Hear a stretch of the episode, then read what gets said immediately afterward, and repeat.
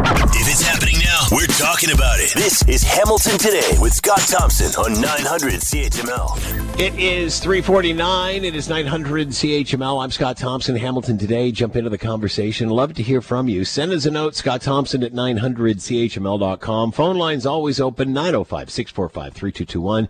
You can talk, you can text, you can leave us your last word. Hammerhead Trivia coming up after the 5 o'clock news. Uh, Blue Jays have announced that uh, they have sent Anthony Bass pitcher down to the minors. Uh, he was supposed to catch the ceremonial first pitch tonight. Uh, that obviously not happened, and controversy with comments around the LGBTQ community earlier on in the week. Uh, Blue Jays have sent him to the minors. They have released him as a result of all of that. I'm sure we'll have more coming up at the top of the hour. Uh, we've been hearing more, and uh, my goodness, we've been talking about the Russian invasion of Ukraine far too long. Uh, initially, Russia thought this would take a few days, and here we are.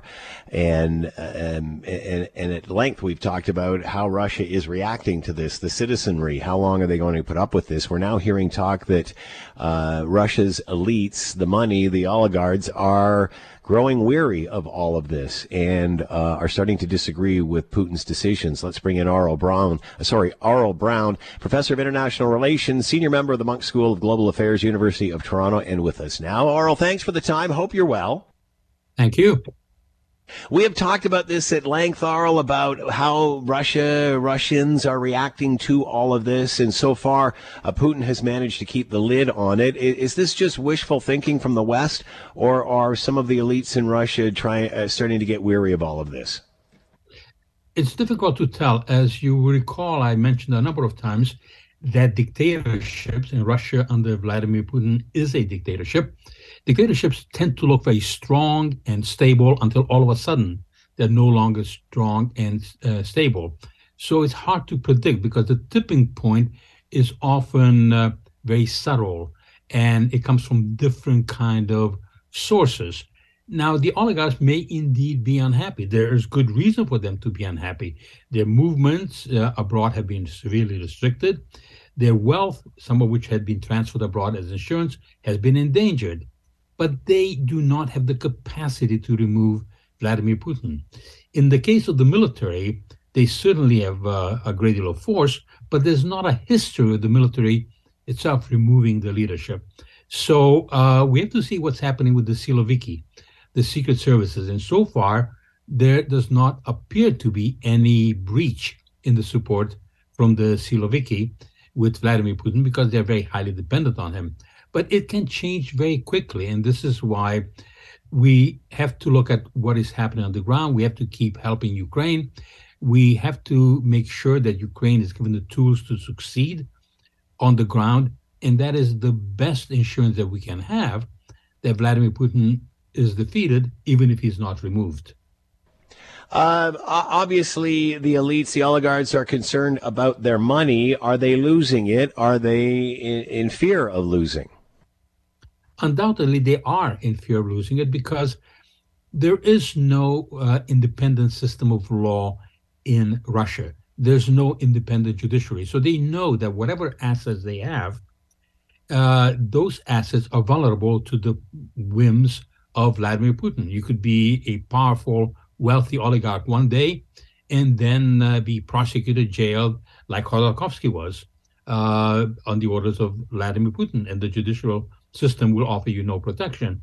So what happened in Russia was that oligarchs moved uh, significant sums abroad, and they worked under the belief that those funds would be safe.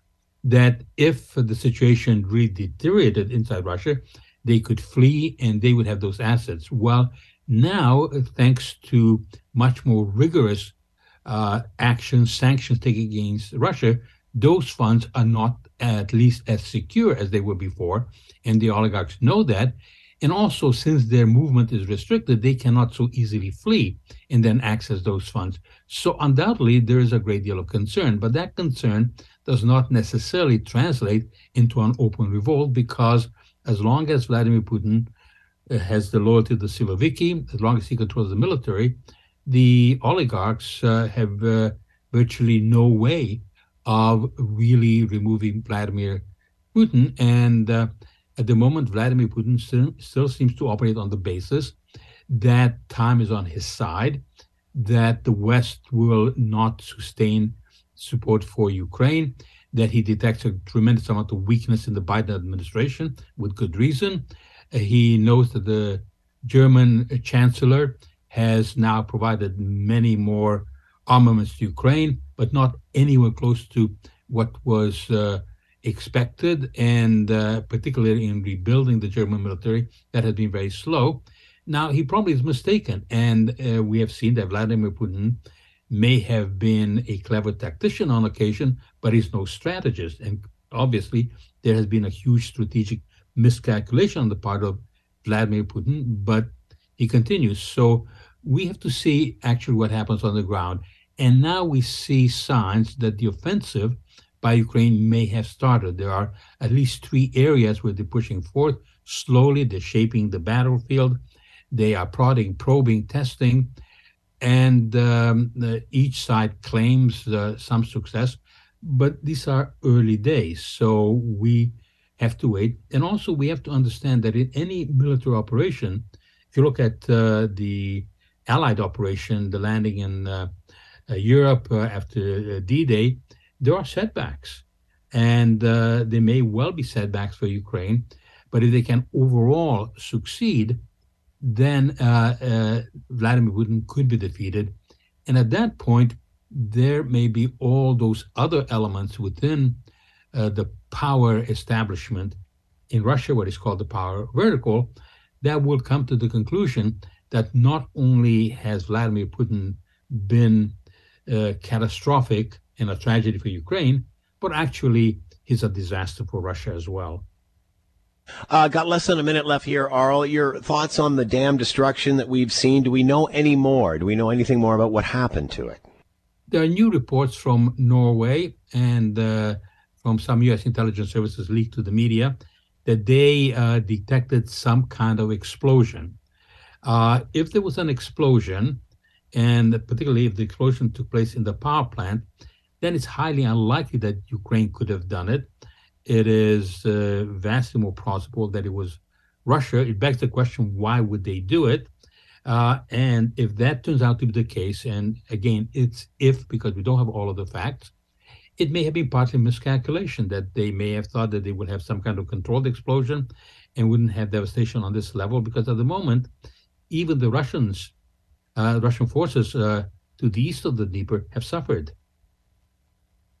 Aurel Braun with us, professor of international relations and a senior member of the Munk School of Global Affairs at the University of uh, Toronto, talking about the uh, Russian invasion of Ukraine and where we are at this point. Aurel, as always, thanks so much for the time. Be well. Thank you for having me on.